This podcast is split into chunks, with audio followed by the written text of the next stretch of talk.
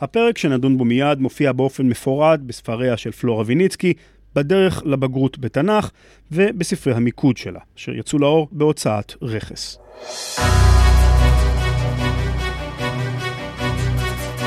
רכס, פרויקטים חינוכיים ופודקאסט ישראל מדיה מציגים בגרות דרך האוזניים, עם פלורה ויניצקי.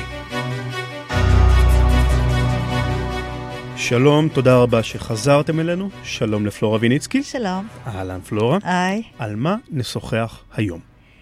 טוב, היום נדבר על אחד הנושאים שפחות מוכרים, אבל מהקשים והכואבים בתולדות uh, עם ישראל. חורבן ממלכת ישראל או עשרת השבטים. זה אירוע היום שמחק למעשה חלק גדול מהעם. והרי עשרת השבטים לא חזרו לארץ לאחר uh, ההגליה. טראומה. כן. Uh, אז uh, פרטים אחדים לפני שנתחיל. השמות הנוספים של הממלכה הזאת זה הממלכה הצפונית, ישראל, אפרים וממלכת שומרון. החורבן והגלות היו בשנת 722 לפני הספירה, זה, צריך, זה, זה תאריך שצריך לזכור. והם הוגלו לאשור. מעט uh, אספר על האימפריה האשורית. היא שלטה באזור uh, שנקרא מסופוטמיה. בימינו היא בצפון עיראק.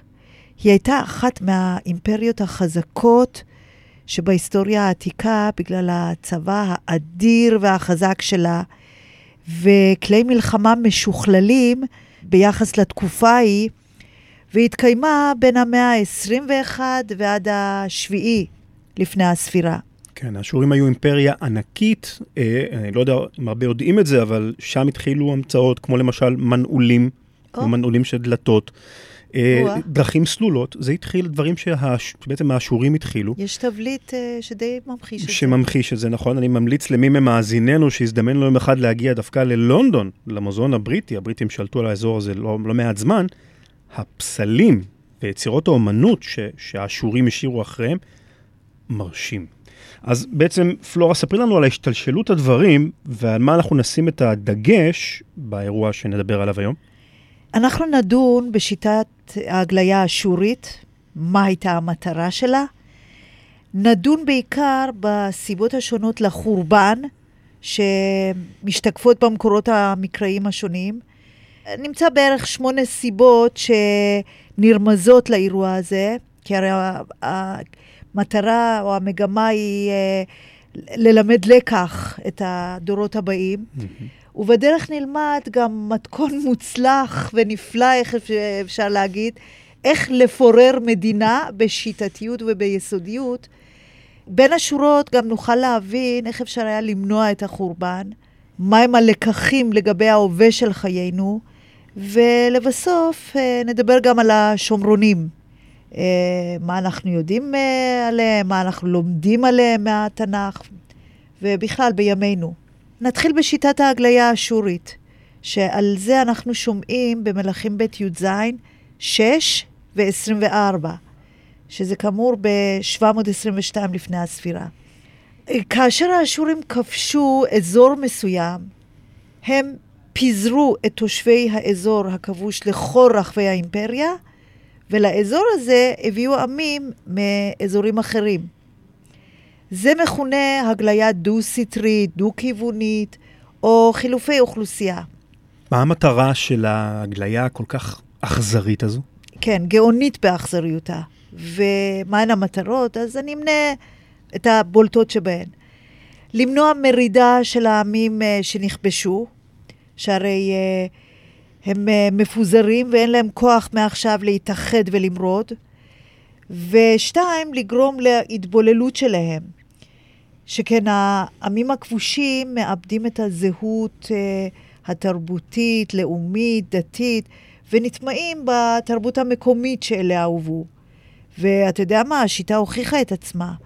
כי כאמור, עשרת השבטים נעלמו כן, אז יכולנו בפשטות לומר שכמו שהאשורים כבשו אזורים שונים בעולם, כך גם הם כבשו את ישראל. אבל ההיסטוריוגרף המקראי יספר את סיפור הגלות לשם מטרה לימודית. מגמתית, מתוך, כן. בטח, מתוך מגמה ברורה שצריך ללמוד מהאירועים האלה. אז ספרי לנו, פלורה, מהן הסיבות להגליה שהן מובאות במקורות השונים, ועל אילו מקורות מדובר?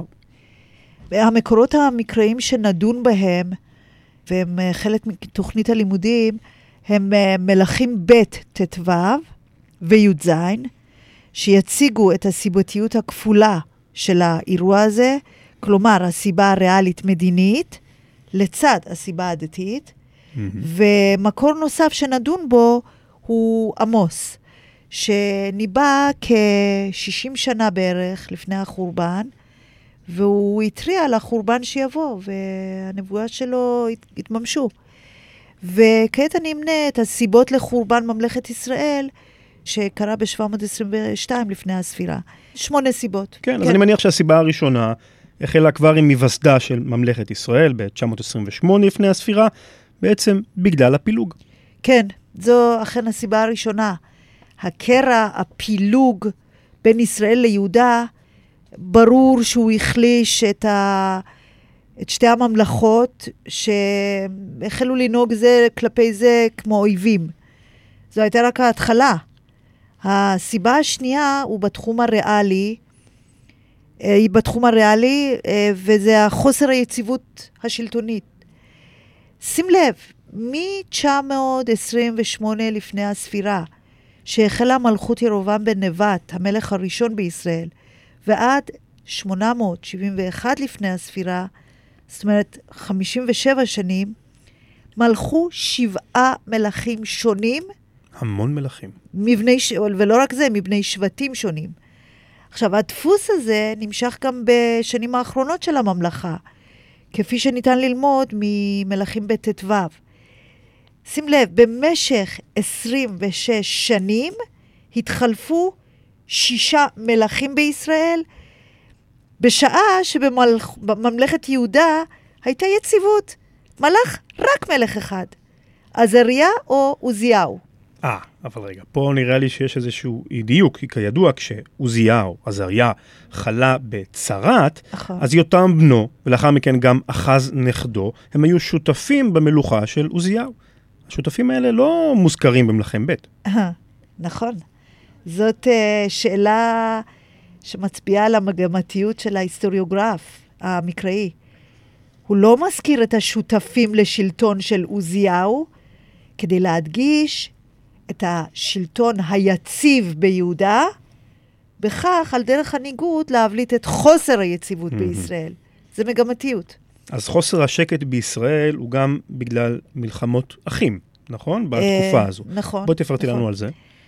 אז uh, במלכים ב' ט"ו נראה שארבעה מתוך שישה מלכים שמוזכרים נרצחו על ידי מורדים למיניהם, או המלכים שתפסו את השלטון במקומם.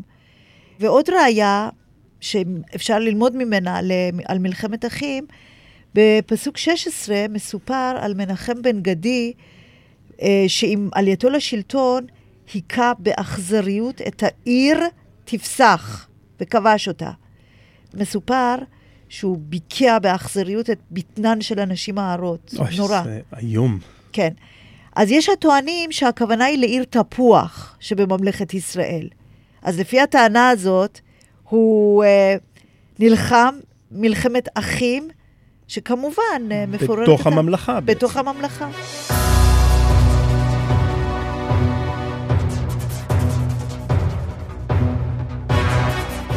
עד כאן ציינו שתי סיבות לחורבן הסופי של ישראל. אחד זה הפילוג והקרע בעם, והשני זה חוסר היציבות בשלטון. מה אנחנו יודעים על המלכים עצמם בתקופה הזו? אז הסיבה השלישית מתקשרת לדמותם השלילית של המלכים. בפרק ט"ו, בנוגע לארבעה מלכים, בפסוקים 9, 18, 24, 28, המחבר מציין שעשו את הרע בעיני השם, ומשווה אותם לירובעם בן נבט. אני מזכירה, למי ששכח, זה המלך הראשון של ישראל, שעשה את עגלי הזהב ופילג את ישראל מיהודה. ששוחחנו עליו בפרקים נכון. הקודמים. אף על פי שירובעם מלך 200 שנה לפני המאורעות המתוארים בפסוקים אלה, ההיסטוריוגרף חוזר על ההשוואה ואומר, לא, על מלך שהוא מציין, לא שר מעל חטות ירובעם בן נבט, אשר החטיא את ישראל. למה השוואה? כדי לומר שהממלכה הזאת חטאה מתחילתה ועד סופה. המלכים החוטאים מחטיאים את העם, הם uh, מהווים דוגמה שלילית לעם, שכמובן uh, לומד מהם, והחברה הופכת להיות לא ערכית, חוטאת, נחלשת. אז מכאן אנחנו מגיעים לסיבה הרביעית. כן, הסיבה הנוספת והרביעית לחורבן ממלכת ישראל זה בתחום המדיני, והיא מתקשרת להתחזקות האימפריה האשורית באזור, שבעתיד, אה, כפי שאמרנו, תחריב את ישראל ותגלה אותה מארצה. אז בפסוקים 27 עד 29, במלכים ב' ט"ו, נראה שבימי פקח בן רמליהו, התחיל השלב הראשון של אה, חורבן ממלכת ישראל. כשהאשורים התחילו לכבוש שטחים של ממלכת ישראל ולהגלות את התושבים לאשור. אה, אתה יודע, לעניות דעתי, האירוע הזה יכול ללמד לקח מאוד מרתק לימינו. יש מה ללמוד. אה, מאוד. כאשר במדינה יש כאוס מבחינת ההנהגה, חוסר יציבות, חוסר שקט, התמרמרות חברתית, אי צדק, כמו שראינו מלכי ישראל שקועים עמוק בעשיית חטאים, בסכסוכים פנימיים, בניסיון לשרוד.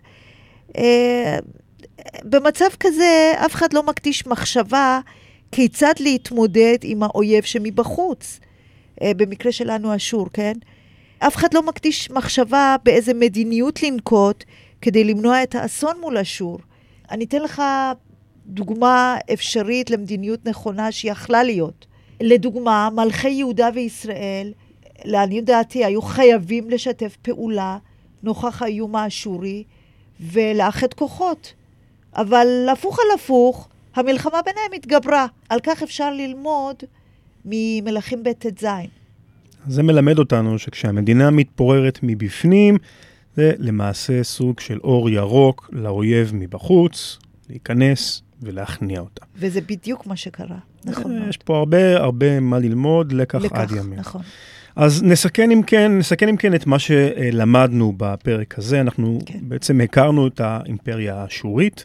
נכון. אמ, דיברנו על הסיבות שבעטיין אה, נכבשה ממלכת ישראל והוגלו התושבים שלה. דיברנו על הקרע העקרוני בתוך העם שהחליש את, את, ה, את, ה, את התפר הזה בין יהודה ו, וישראל.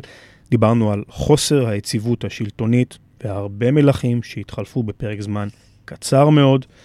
דיברנו על המלכים עצמם שעשו הרע בעיני אדוני והחטיאו את העם, וזו אחת מהסיבות הדתיות.